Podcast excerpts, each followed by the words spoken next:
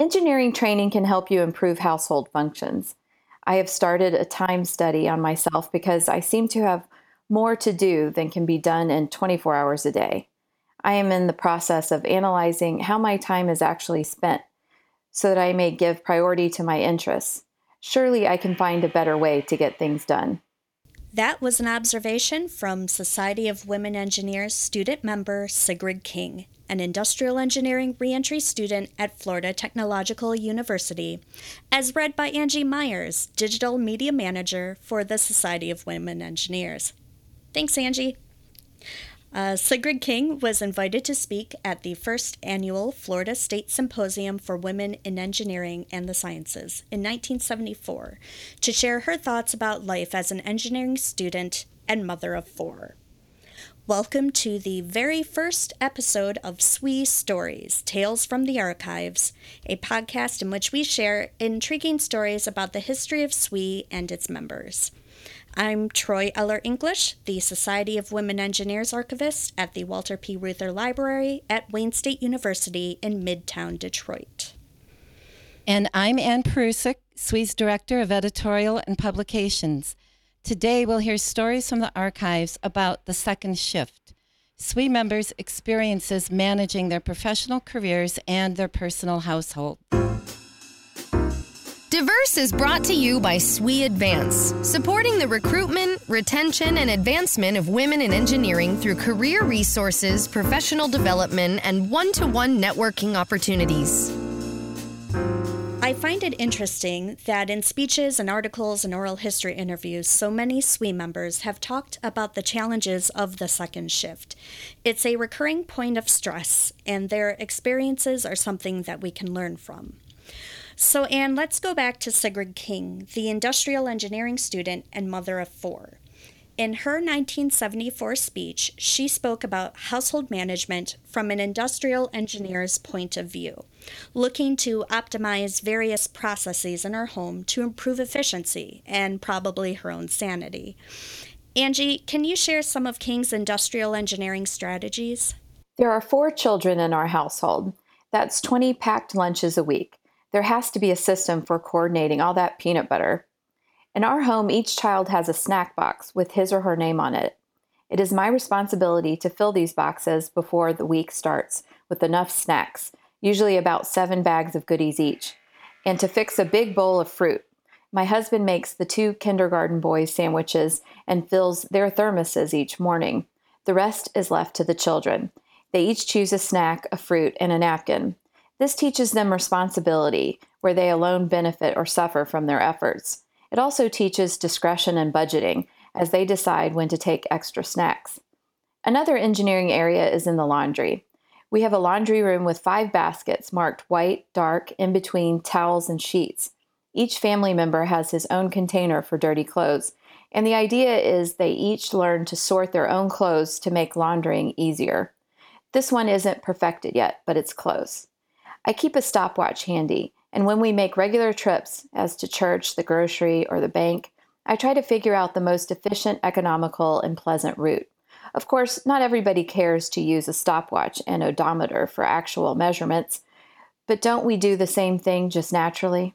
King also compared industrial engineering to the functions necessary in running a home. Management and administration, finance and accounting, purchasing and cost control, employee development and training, morale and motivation, labor relations, like trying to get a child to clean his room, food and facilities, transportation, traffic management, coordinating the coming and going of active teenagers, husband, your own activities, first aid, security, communications, notes on the refrigerator door, maintenance, public relations when your child breaks the neighbor's window, warehousing, finding room to store Christmas decorations, Easter baskets, Halloween costumes. In 2012, the dual engineering and SWE couple Bernice and Jeff Brody spoke with humor about the chaos and career difficulties inherent in ferrying their children to various activities in the 1980s and 1990s. But they also spoke about some of the rewarding experiences that their busy careers offered the family. Bernice and Jeff married right out of college and shared their family, started their family early, confusing their coworkers in the process. Jeff got a lot of the backlash at work. I remember being told, being told that Jeff, I have to go pick up the kids. Well, Jeff better take care of his responses. And I'm thinking, Jeff does more with these kids and picks up these kids all the time. What are you talking about? So I did hear that.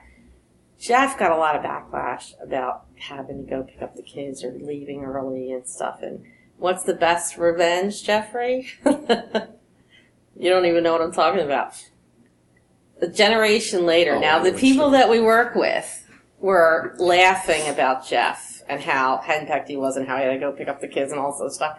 They all had kids much later in life, right? So it's like a generation, even though they're not that much younger than us they were doing that. Oh my God, I gotta go pick up the kids. And Jeff would just be there going, Yeah, now you understand. In addition to the challenges of scheduling and transporting their children to and from after school activities and play dates, they spoke of the opportunities and unique experiences that their careers presented to the family. And there was one day where I remember we color coded who was who was had to go where and which day. Yeah, I think we tried that for like a week. whatever, because he was getting frustrated because he was doing all the work. But we color coded, like, okay, so we have to pick up Allison and take her to blah, blah, blah, two to five on Sunday. And, you know, I had to do this. And it was all on his blackboard at work. We're doing this, figuring out who's got to do where and where do we have to be. And of course, we had, um, we had some church responsibilities, so we had to give the kids to, to, uh, we had to get the kids to, uh, see, religious education. And there was like every religious education was eating at Wendy's. Like, you know, you drive through Wendy's and they're eating in the back of the car as you're going to the next stop. You know, you're picking up the kid, get him something, and just driving to the next stop. And you're just like, uh, and then they want you to be this instructor. So you, uh, it was just, it was, it was a zoo. But, but, um, but on the other flip side, what do we do? I called them up and I said, I'm to be in Austria. I'm to be in Austria. Why don't you bring the kids out? I've got to stay there for four days. Why don't you come out? Because I haven't seen them in so long. Why don't you come out to Austria, to Vienna with me? And so we packed up the kids and they came to Vienna and they did the touring while I was working. And was they, the kids got to see Vienna. So, you know, there's always a balance, you know, a lot of opportunities that the kids would have never had. And, During a 2005 oral history interview, SWE Achievement Award recipient Yvonne Brill explained that she definitely could not have managed the second shift without help. Naomi was, was born in 1957. I, I went to work full time at RCA in uh, June of 1966. And so she was in school a full day. And Matthew uh, is, uh, was born in 1960, and Joe was born in 1964.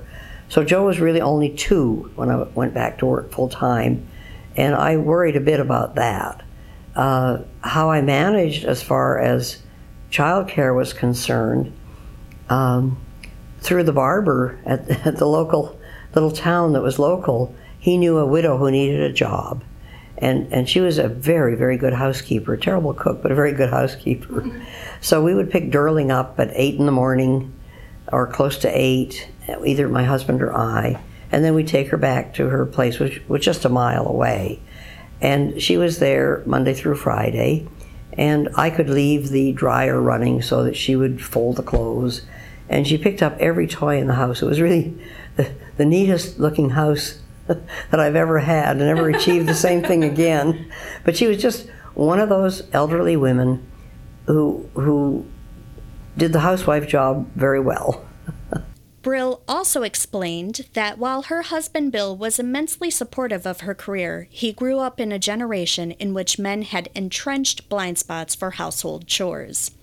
But while solely being responsible for running the household was stressful, Yvonne explained that the satisfaction she got from her career was worth the stress. Uh, somebody asked him once, well, a couple of things. One was because I had to work long hours being the only propulsion engineer. On these proposals, the first ones were really very difficult to do, to get them, to get them right, you know, so we'd win the proposal and win the job. And uh, so at some company party, somebody asked my husband, there were not very many wives out working then either in the late 60s and early 70s. They asked Bill, how did he feel about the long hours I put in? He said, well, he'd be happy to outlive me and spend all the money that I made. so uh, that was sort of his attitude. he didn't care, but I, I felt very uh, uh, put upon. I, I, just made sure that the, the, whatever the kids needed for their school projects, that they had it. Uh, Bill didn't help at all in those years with any of the housework or anything like that. He had just been raised in a home where his, his mother did everything. You know, it was just not anything that his father would have thought of doing. Right. and that I don't know that that made it any harder. It just meant I had about zero time to myself. But I accepted that because I was happy in my job. I liked what I was doing, and I felt that I was making real progress. SWE members have actually had a lot to say about the unequal distribution of the second shift. Housework and cooking were solidly considered a woman's work when SWE was founded in 1950. And over the years, many have found themselves mostly in charge of cleaning, feeding, and clothing their family after spending a full day at the office. In their joint 2001 oral history interview, SWE Fellows Irene Sharp and Yvonne Clark discussed the challenges of doing so, as well as learning the fine art of just letting it all go. It's amazing the number of things I think children, just raising children, will teach you. Um, we came up in the era where um, the women were supposed to keep a clean house, do everything for their husband, raise the kids, keep the kids fed, clothed, clothes washed, all that. And somehow people thought, you know, they were supposed to do all these things. And I never will forget once, and I had you had to do all the stuff on the weekends because you had to work Monday through Friday. So I'm out here with the piles of clothes laying around in the laundry room, getting ready to throw them in the washing machine and washing and drying and carrying on. And the little boy said to my daughter, "Your house is a mess." She said, "I know. We made it that way." and I thought, wow, she's so proud of this messy house. Why am I worried about it? You know? yeah. Yeah. And I, I, from then on, I just started watching my daughter. You know, if she's happy with her messed up house, and she's the one bringing her friends, and my friends never come because they're busy working. I, I look at that child sometimes and think, gee, she taught me a lot about a lot of things. And you just reach a point where you prioritize. You know, I, I think if I had started prioritizing much sooner, things would not have been as difficult. Sharp also candidly discussed the strain the second shift placed on her marriage and how she and her husband were able to renegotiate their expectations of each other. My husband, of course, you know, he and the kids would have their noses pressed up against the glass when I come in waiting to be fed. And I thought, oh, you got two hands, why are you waiting for me?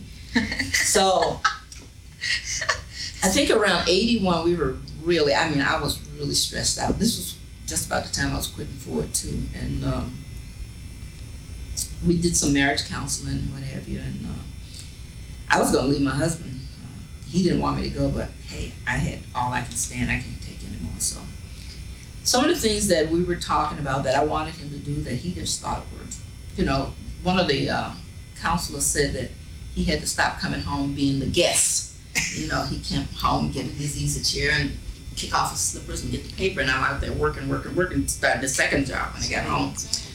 And it turned out that we set up this thing where he would shop and cook for seven days, and then I would shop and cook for seven days.